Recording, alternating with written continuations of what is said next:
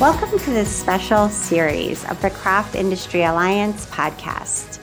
I'm Abby Glassenberg, the co founder of Craft Industry Alliance, an online community for craft business owners.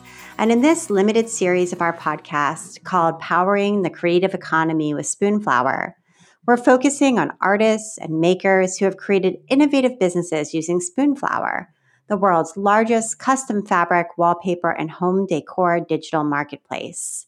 In today's conversation, we're taking a deep dive into creating a clothing collection with my guest, Andrea Gear.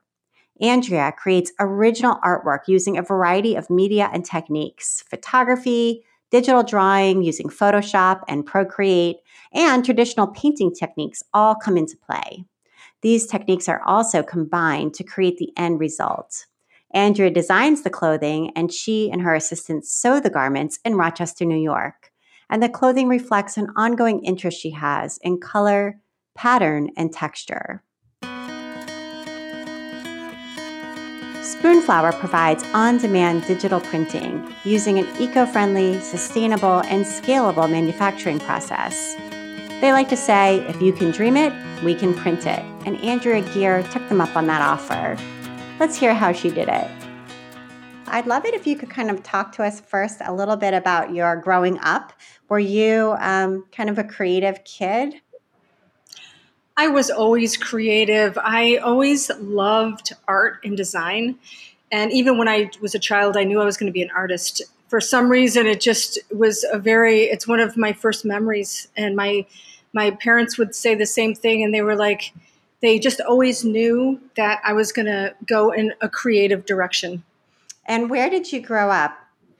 I grew up in upstate New York in a tiny town called Hornby, and it's right outside of Corning, New York. Okay, great. And what did your parents do for work when you were a kid? Um, my mom stayed at home until we went to college, and then she got a nursing degree, and my dad was a correction officer. Oh, wow. Cool. Yeah. And were, were, did they do creative projects themselves as well? Um, I would say they were very creative, but it was more geared towards like working on the house and like, you know, it, it had more to do, I think, with like, um, you know, creating a good life for us. Like yeah. we're going to build a swing set. You know, how do uh-huh. we do uh-huh. that?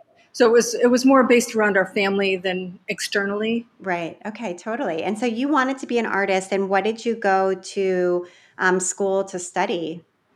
Um, I went to RIT. I went for graphic design, and then I I got my MFA in painting. Okay, from the same school. Yeah. Oh wow! So you were there for a while. yeah, yeah. yeah. I did a little break in between, but yes. okay, that's great. And so, yeah. when you were studying graphic design, did you think maybe you wanted to be a graphic designer, or you just weren't sure? You know, I wasn't really sure. I always loved the graphic arts. I love everything about that type of design. But for me, there was something that wasn't quite there for me yet. And I started taking classes um, at the Memorial Art Gallery in painting. And I really fell in love with the medium. And I just decided that this would be a good direction to go in. And I, I'm not sure that people around me thought that was the best idea, but I was so in love um, with the art. so right. I went in that direction. Yeah. And you have a very abstract, very colorful aesthetic. And was it always that way, or were you doing more representational work at that time, or was it as large scale as the work you do now? I always loved the abstract expressionists. And um, growing up in the 1960s and 70s, um, they were a very strong influence on me. I was really enamored of that whole movement in art. And my, my canvases were always large. And over the years, they've gotten a bit smaller, but I still use those large canvases and I still will paint on the large canvases. But there's something about the connection of the scale of the painting to the scale of the body and your expression and your movement that I really find intriguing. Yeah. So, like, you're moving your whole body as you're painting because the canvas is so large. Right. Yeah, that's really cool. Okay. So, um, how did the evolution of your painting practice and your career as a fine artist with a degree and, and a master's degree in fine arts develop into creating a clothing line. So was were there steps in between there? Did you love fashion or how did how did that happen? Um, I would say it was a really long and winding road. And I don't know exactly how I ended up as a clothing designer, but a- along the way, I've always been very interested in anything design. And in my mind, it didn't really matter to me if I was creating a painting or making a piece of jewelry. Um, we had knitting machines at one point, and the the vehicle to get to the end result was just a vehicle for me. So um, I think I just ended up taking the path that I could knew I knew that I could have the most relevant outcome for me. And I still do these paintings, but they're not all large. And I've done a lot of other types of work also. I'm working on some jewelry pieces right now, um, doing resin pouring. And you know, to me, I just what what really inspires me is being able to work with a variety of mediums and then circle back around to the one where I'm actually, it's my business, but bringing all the fresh ideas from the other areas. Right, right. You know, I hear that. So, um, working outside of the core business feeds the core business's creative input. Yeah, for sure. Um, and so, were how? What was your first introduction to saying, "I'm going to get this um, this this design, these paintings printed onto fabric, and then I maybe I could turn that fabric into something you could wear. I I started about 15 years ago with knitting machines. Okay. And my my big interest in the knitting machines is that I would be able to create my own fabric. And it took me about 2 years to knit you know, like a rectangle with two holes in it.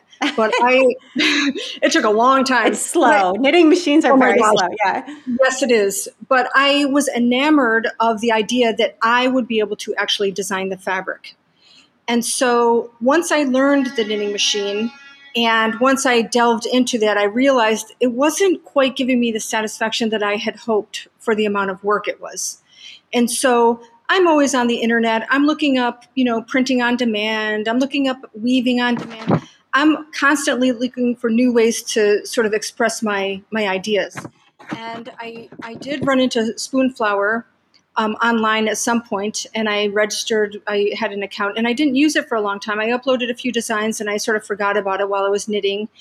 And at some point, I circled back around and I was like, you know, this would be cool. I wonder if I can take my paintings and just I'll just try a little bit and see what this looks like. And so I had to have my paintings photographed. Yeah, so I was going to ask about that because they are you know fairly large scale and um, and so you like one of the hurdles i think for somebody listening who's like oh i'm a painter i'd love to do this too is how to get the scan or the photo of the artwork so it's in a digital form. So what did you did you wrestle with that or did you come up immediately with the right solution? Oh no, I made many mistakes for sure. but it what it came back around to was I realized that I needed to be able to print to the scale of the fabric width. So I couldn't really take a picture with my phone or my regular camera and get that file size large enough.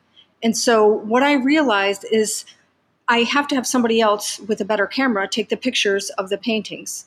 And so I hired a photographer. And I, I mean, it was a leap of faith because I don't know if this is going to work or not at all.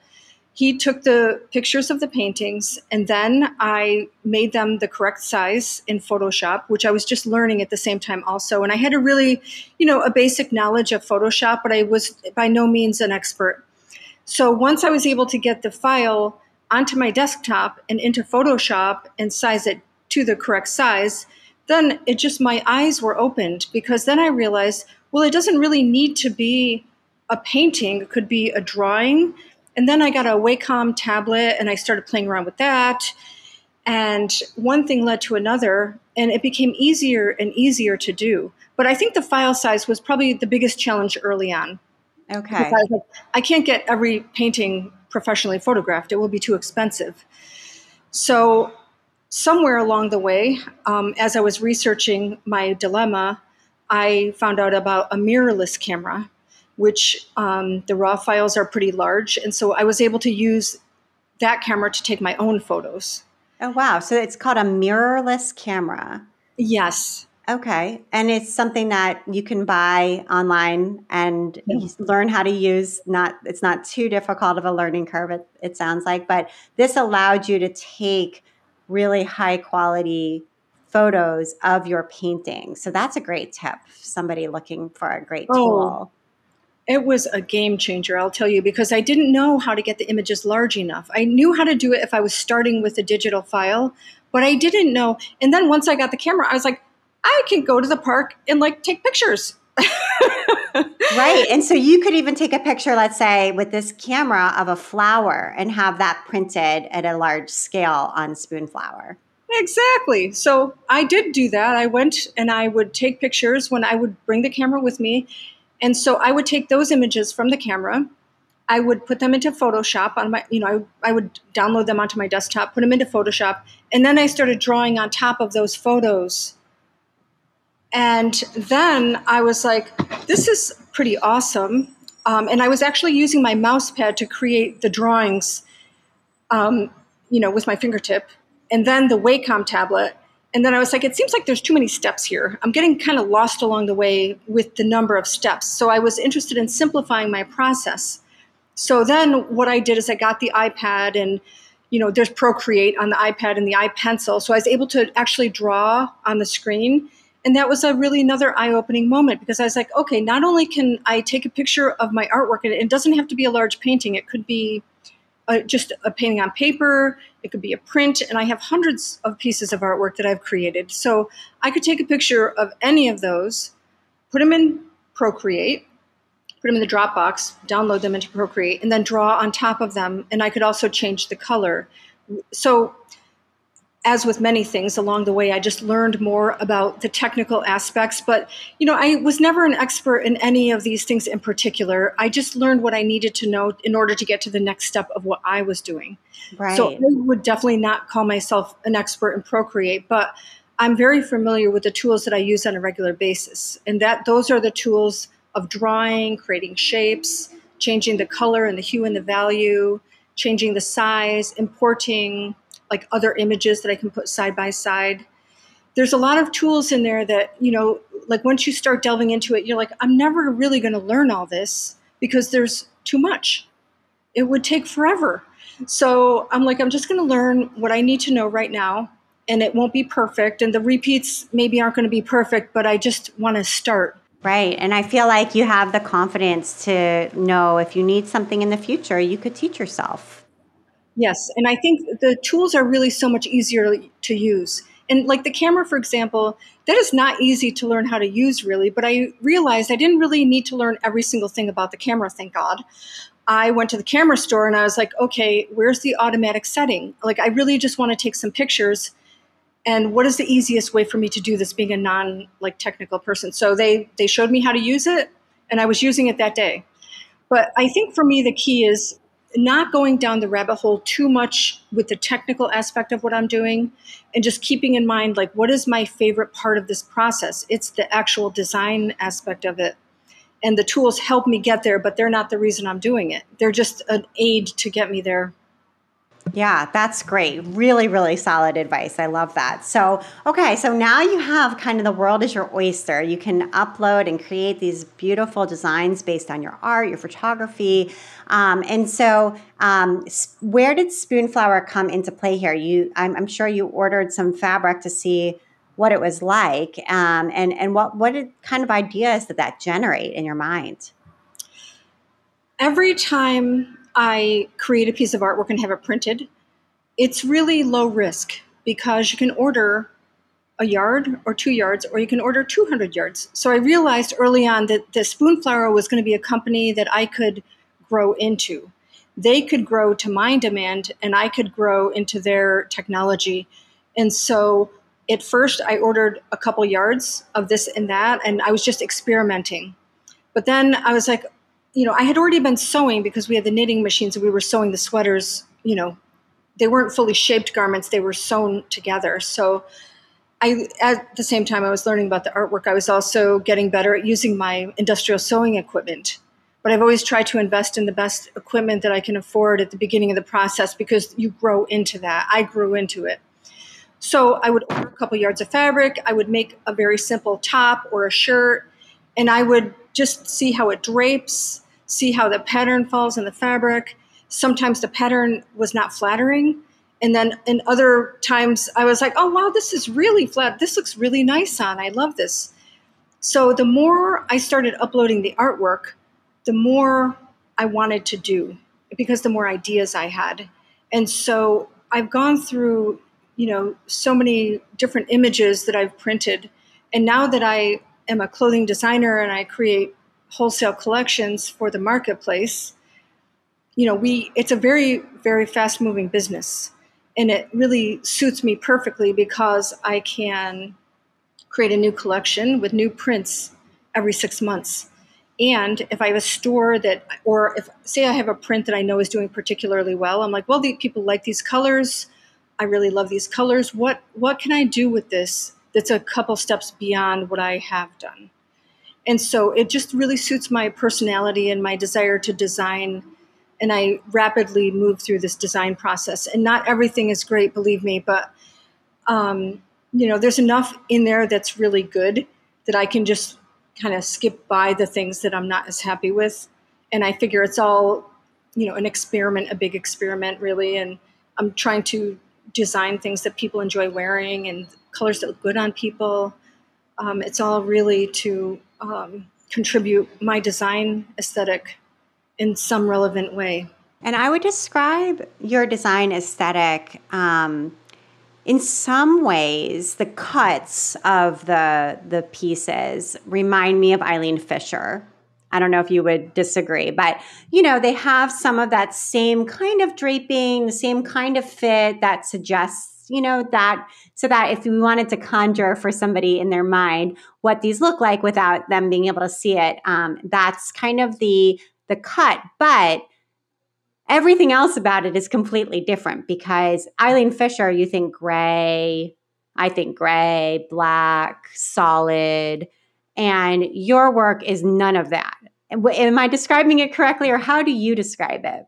No, I agree with you completely. And I love Eileen Fisher. I have a number of her pieces because to me, that is a showcase for the jewelry that I like to wear and I, I mean, I personally love wearing black and white. And the thing about the print is that the print sort of takes the primary focus. But I would definitely say there are some similarities in the fit because this is for the modern woman. I mean, we are running from here to there. Like, I don't get dressed up to come to the studio, and these clothes are very comfortable. They're washable, you know, they're forgiving. And the whole reason that these are designed in the way they are is that I'm trying to make people feel good about what they're wearing. So the prints are sort of cheerful and colorful. The fit is meant to just make people feel good. And so what I try to do is think about what is going to make me feel good in a piece of clothing. It's like, okay, it's going to be a very voluminous piece. So I'm going to wear it with leggings and I'm going to have a very fitted sleeve. That's going to make me feel good. So then I try to incorporate that into a piece of clothing. Right. Okay. Yeah, that makes sense. That's that's a great um, way of thinking about making somebody feel good. And so when you first started getting these um, these paintings printed onto fabric to make clothing, did you try a few different um, base cloths or substrates from Spoonflower? Um, and experiment with them? Are you are you still using a few different ones, or do you have a favorite one that you use all the time? Um, I I do use several different ones, and it depends on the season because for example the twills are the twill is really wonderful for a fall jacket um, but you know right now we're selling um, to the boutiques we're selling you know we're still delivering our early fall collection and so people are in all different parts of the country where the climate is a little bit warmer so we're i am designing for all climates for each season but I find that one of our most popular fabrics is that modern jersey. It's very, very easy to live with. It's washable, it's comfortable, it's a knit, so it's got that great stretch. It, be- it prints beautifully. The color prints really, really beautifully on that jersey fabric. But I also love the gauze. Uh, the twill I love, and they have a new uh, cotton lawn that I'm sort of obsessed with right now. I have a little sample here, and I'll be making some you know, like right now I'm working on spring and summer 22, um, 2022. So I am getting ready to create those designs that'll go into that collection. So that cotton lawn will definitely play a prominent uh, role in that collection. And how did you find wholesale um, accounts for these, um, you know, sewn garments? When you were, what, did you go to the, the same shops that were stocking the um, the knitting machine garments and say, "Hey, we've pivoted, and here's our new stuff," or did was it a different market, or how did you go about building that side of the business? Um, I had to build it from scratch because when I was doing the knitting, um, we were making the sweaters and we were selling them directly to our customers through craft shows. And so it started small. I did a craft show in Rochester, but by the end of that time that we were knitting, I was traveling all over the country. I was going to San Francisco and Chicago and West Palm Beach, and we were we were really selling these sweaters, um, and not just traditional sweaters, but like sleeveless, lightweight sweaters, a variety of different items, but directly to the customer. So we were taking a lot of special orders. I was traveling a lot, and I would come back with you know the special orders that we would complete and then send out. Now, when I transitioned into the printing on demand, I decided to go into a different direction because it seemed like the craft shows were they were challenging in a variety of ways. I really loved them, and I still do some. But what I decided is that I was going to try my hand at the wholesale end of the business. So I went to New York. I bought um, a room at a hotel during market week, and that's how we started. You know, and it was I learned a lot. I met a lot of store owners, and you know they were very generous to let me know what was working and not working in my collection, and it really has evolved from there. But with that is a moving target because it's changing all the time, and it's part of the thing that I really love most about it is that it's never boring. It's never it's never a set thing. It is constantly changing. And now we've grown to the point where we have these boutiques that buy our collection, but we also sell through an online retailer. And I have um, a sales rep. She lives in Texas and she goes to the shows like in California and LA, and she'll send me the orders. And so we talk every almost every day on the phone and we discuss different aspects of you know what what are people liking or not liking? How can we you know make it easier for her to sell what we're making? And because we're really a small company we really make everything to order. I don't carry inventory much on the fabric um, a little bit but really when i get the order from the store what i do is i order the fabric and then you know our, our quickest turnaround is four weeks but it's not like working with a factory because i don't have to have a minimum number of items. If I have orders for 10 shirts or 20 or 50 shirts, we can make exactly what we need. And that's another way the spoon spoonflower comes in is a very important part of my business because I can order as much or as little fabric as we need. Right. And tell us a little bit about your staff now. So it's you in the studio, and then who is working? You have your sales rep, but who is working with you um, on site to do some of the, the sewing and other work required? I have two part time employees, and one of my helpers is um, she does mainly shipping, and you know she'll she'll handle the shipping area and then I sew, and I have another assistant that sews. And so I am very careful to design most things that are not too, too labor intensive because so much of the expense is going into the fabric that I have to be careful about how long it takes to make everything. And so that's where some of this high speed industrial sewing equipment comes in handy because I know that I can create it in a certain number of minutes, you know, in a certain amount of time. And so this really helps us a lot. So it sounds like each season you are creating new paintings, new designs in Procreate, and then uploading those to Spoonflower and using those as the basis of the new collection. Is that right? Yes. I use other companies too, but I, I love Spoonflower because um, their turnaround time is shorter and there's I have more I have more information to react to more quickly. And do you have one of the pro accounts on with Spoonflower? Yeah, that's great because you get free shipping, and I have a dedicated email if I have a question they're wonderful. It's really a Yeah. wonderful, wonderful company to work with. They've I've been extremely happy with them. There's a professional discount based on volume, um, so that has been very helpful as well. And you know, I can't really say enough good things about them. They're really a well-run company, and they're really relevant to the way people are thinking about design right now. Design is a very democratic process, and a lot of us have tools that we didn't have access to before. We have Procreate and Photoshop. We have the ability to take the the photos ourselves. I have pattern making software on my laptop. I mean, it's amazing. But the thing is, because design is so democratic, there are some companies that understand all of this, and they're they're like in the front runner. They're front runners for this sort of movement of making and printing on demand and making to order. And it's like small batch manufacturing. And I don't even know what I would call it manufacturing. Yes, we make a lot of shirts, but you know, we are able to respond to the needs of the marketplace and our customers. Right. And you don't, I mean, this is the opposite of fast fashion. Yeah. You don't have tons of waste. You're not carrying tons of inventory that's then deeply discounted and that sort of thing. You're really um, creating to order, and you can do that because you're able to get these orders and then order exactly the right amount of fabric and sew exactly what the order requires. Right. And Yeah. if I want to experiment with one of a kind pieces, which I do frequently, I'm like, oh, I want to do this other thing. You know, I don't feel bad about ordering fabric for that either. Or I'll go through, we have a whole collection right now that's based on our scrap fabric. And so after we cut those shirts out of the jersey fabric, we're left with everything on the edges and sides.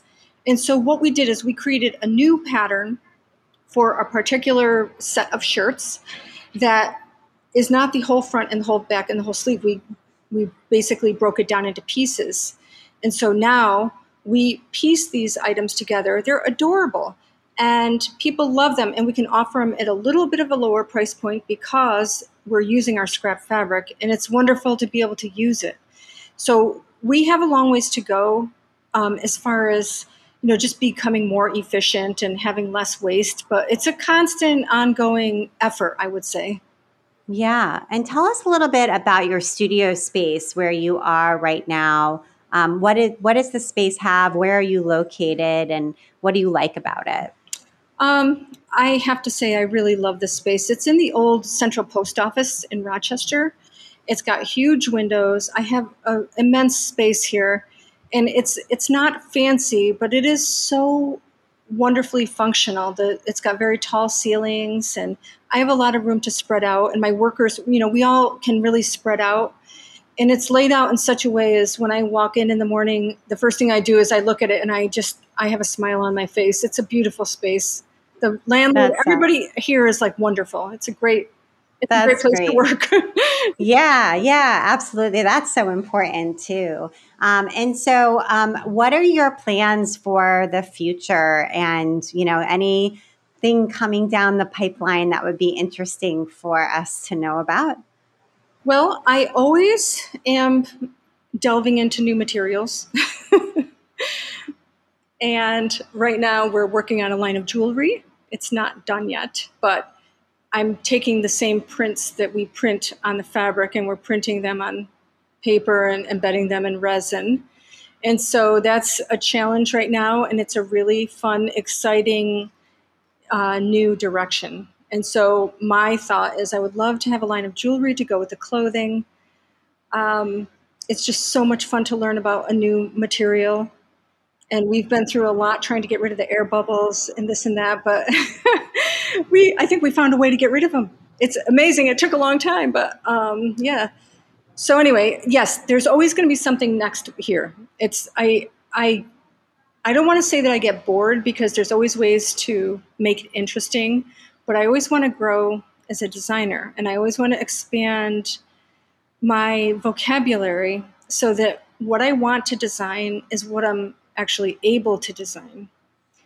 So it's a lifelong process. I think it's just a lifelong interest I've always had and I really I love that idea that if I want to branch off into a different category, I can do that and because I'm self-employed and it's it's all a matter of is this going to enhance the lives of my customers Is it going to make me happy to make it? Um, I love making things. I'm a very, very much a hands-on person, and we've we've learned a lot here, and it's all been incremental, and it's all been on an as-needed basis. Right. I think that's really reassuring that you don't need to know everything to get started. Right. And you can learn as you go in order to accomplish the ideas that you have in your mind. So that's just a lovely, lovely uh, message to, to part with. So thank you so much, Andrea. You're very welcome. And if I could say one last thing. Absolutely. And this is for the other makers out there. Like, it's really about feeling inspired. And if you can find a way to find inspiration, however that happens, that is the driving force behind the creative work. And it will be different for all of us. But I know when I feel it, and I feel that the people watching this and the other people that craft and make various things, they know when they're on that path of inspiration and it requires many steps after that. But if you can hang on to that feeling, that's a really driving force that will push you in the right direction. Yeah, absolutely. So listen to listen to that feeling and and follow it. Definitely. Yeah. That's wonderful. Thank you so much. Thank you, Abby. You can check out Andrea Gear's business at andreageardesigns.com to learn more about her. Today's episode was powered by Spoonflower and Craft Industry Alliance. Get started making your business dreams a reality with Spoonflower, where you'll find over 1 million designs curated from thousands of artists worldwide. If those creative juices are really flowing, try your hand at uploading your own design and see your vision become a reality. Once it does, connect with fellow business owners for advice and support at craftindustryalliance.org. The audio in today's episode was edited and mixed by Matthew Talesfor at Mixture Films. I'm Abby Glassenberg. If you enjoyed this episode, leave us a review on Apple Podcasts or wherever you listen. And most importantly, tell your friends. Thank you so much.